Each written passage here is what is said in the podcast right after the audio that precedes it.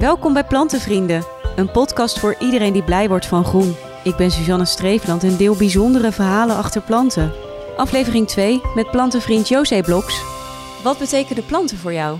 Als er geen planten zouden zijn, dan. ehm, nou, sowieso zouden we dan een groot probleem hebben, natuurlijk. Hè? Maar even afgezien van voedsel, dan eh, denk ik dat eh, mijn wereld. ehm, ja, absoluut kaal, eh, onherbergzaam, onaantrekkelijk.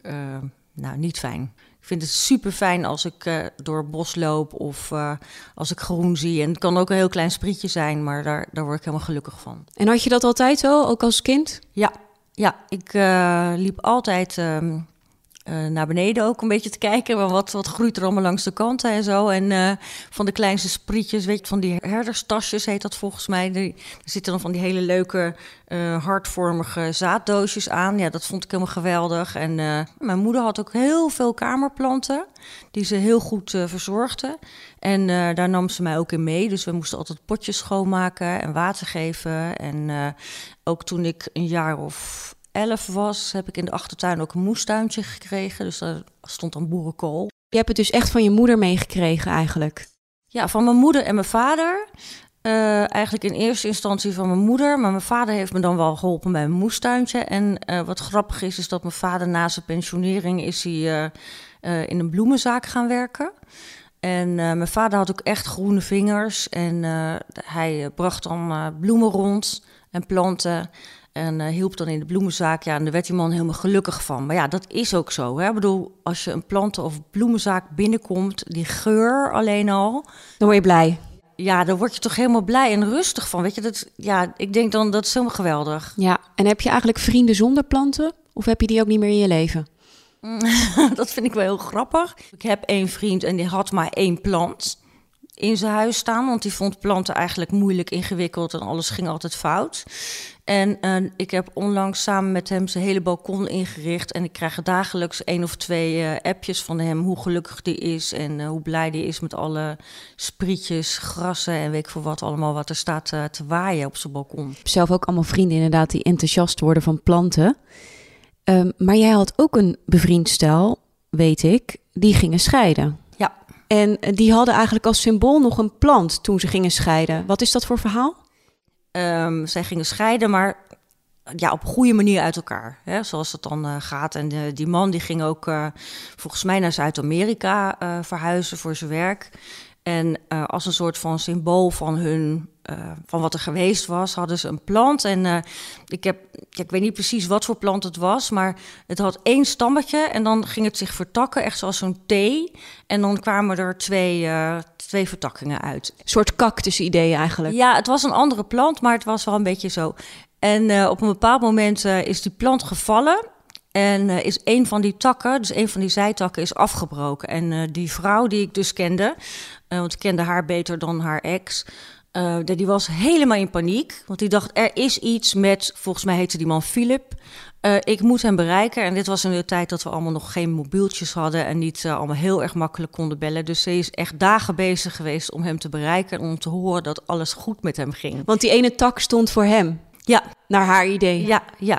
Dat was, dat was hij. En eh, zo dacht ze er ook altijd over, oh, dit ben ik en dat is hij. En hij was er afgebroken. Ja, ik kan me zo voorstellen dat je daar zo'n waarde aan hecht. En eh, dat je daar dan ook echt over in paniek bent. En even die bevestiging moet hebben van alles is goed. En ik, ik hou ook nog wel van je, weet je wel. Dus we zijn niet echt helemaal apart nu opeens, weet je. Dat, dat soort dingen spelen dan allemaal mee. Of die hangen allemaal aan die planten. En ik vind ook als je iemand een plant geeft, dan geef je daar ook een, eh, een stukje vertrouwen mee. Of ook als je, wat nu gewoon dus ook gebeurt, is dat mensen elkaar stekjes geven. En dan denk ik, ja, je geeft ook een beetje een soort jong leven door.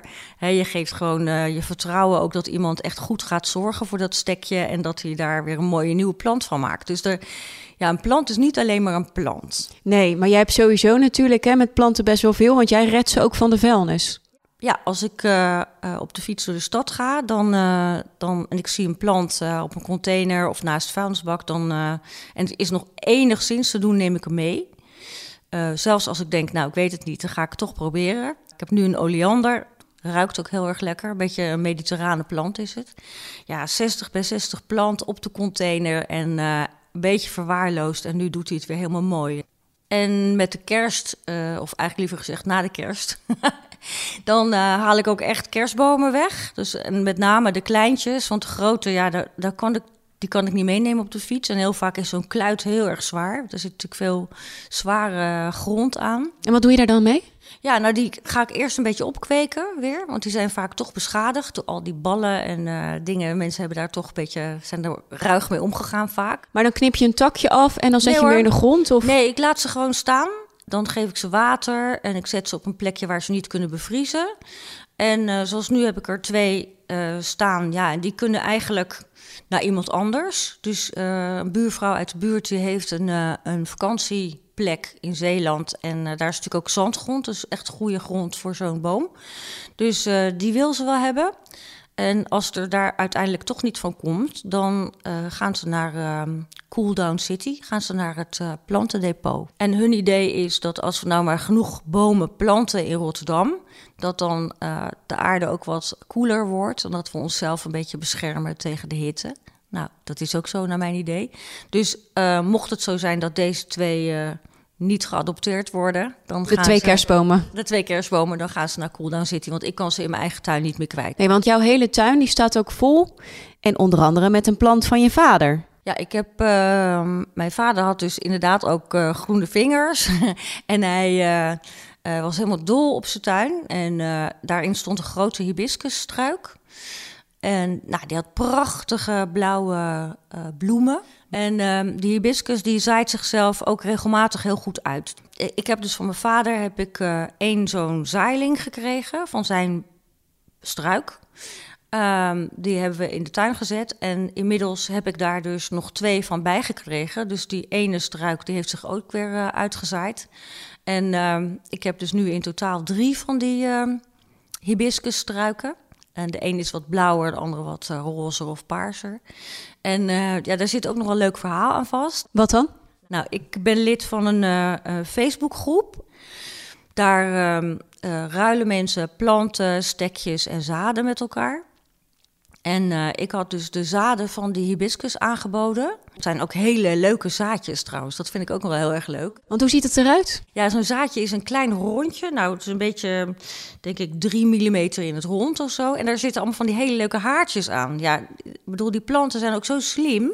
dat ze op allerlei manieren willen zorgen. Ja, dat is natuurlijk geen bewust proces, maar dat is zo uh, gegaan door de evolutie. Maar uh, op een of andere manier zorgen ze er dan voor dat die dingen ergens blijven hangen. Of als ze ergens neerkomen, dat ze dan niet weer doorwaaien. Weet je, zo op die manier. Dus dat is uh, heel grappig om te zien. Het zijn echt heel mooie, mooie ronde dingetjes. En um, veel mensen hadden daarop gereageerd. Uh, onder andere een mevrouw uit volgens mij Driebergen of zo. Of ja, in de buurt van Driebergen.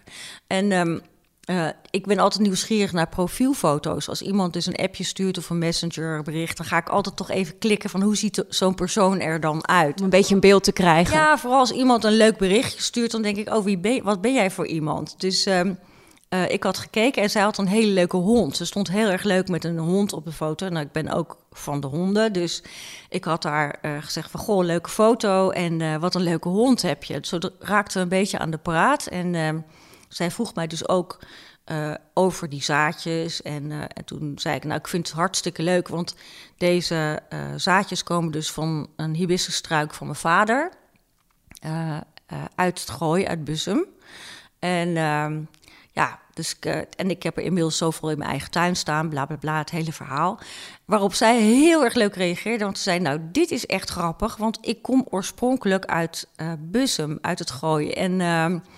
Um, dus zij kwam gewoon uit mijn geboortedorp. En wat bleek toen ook nog, dat ze ook nog op dezelfde school had gezeten. Weliswaar tien jaar later. Maar uh, ik vond dat zo'n grappig verhaal. En wij hadden dan ook echt zoiets van, wat grappig. Die zaadjes komen dus uit Bussum, uh, via Rotterdam... dan uiteindelijk weer in Drieberg terecht. Dus planten zijn meer dan zichzelf, want ze zorgen ook voor contact tussen mensen. En je hebt ook een stekje meegenomen hè, voor de plantenbiep, want daar sluiten we mee af. Ik heb even wat stokrozen meegenomen, dus die zie je natuurlijk overal. Sommige mensen beginnen daar echt ook zelfs een uh, aversie tegen te ontwikkelen. Nou, ik denk dat, uh, dat dat moet je niet doen. En uh, ik heb ze dus een beetje opgekweekt, dus nu zijn ze groot genoeg om de grond in te gaan. Ja, en je wil een beetje meegeven dat ze toch wel leuk zijn. Zeker, zeker. Nee, ze zijn gewoon enthousiast. En eh, weet je, ze zijn een beetje onbenullig. Zo, maar wel heel erg blij en uh, heel royaal. Dus ik denk dat we dat gewoon echt uh, moeten waarderen. De plantenbeeps die zijn te vinden op plantenvrienden.nl. En op Instagram deel ik de updates van alle stekjes die mijn gasten weggeven in deze podcast. Heb je zelf een verhaal te delen? Dan kan je dat mailen naar podcast.plantenvrienden.nl. Leuk dat je luisterde en tot de volgende aflevering.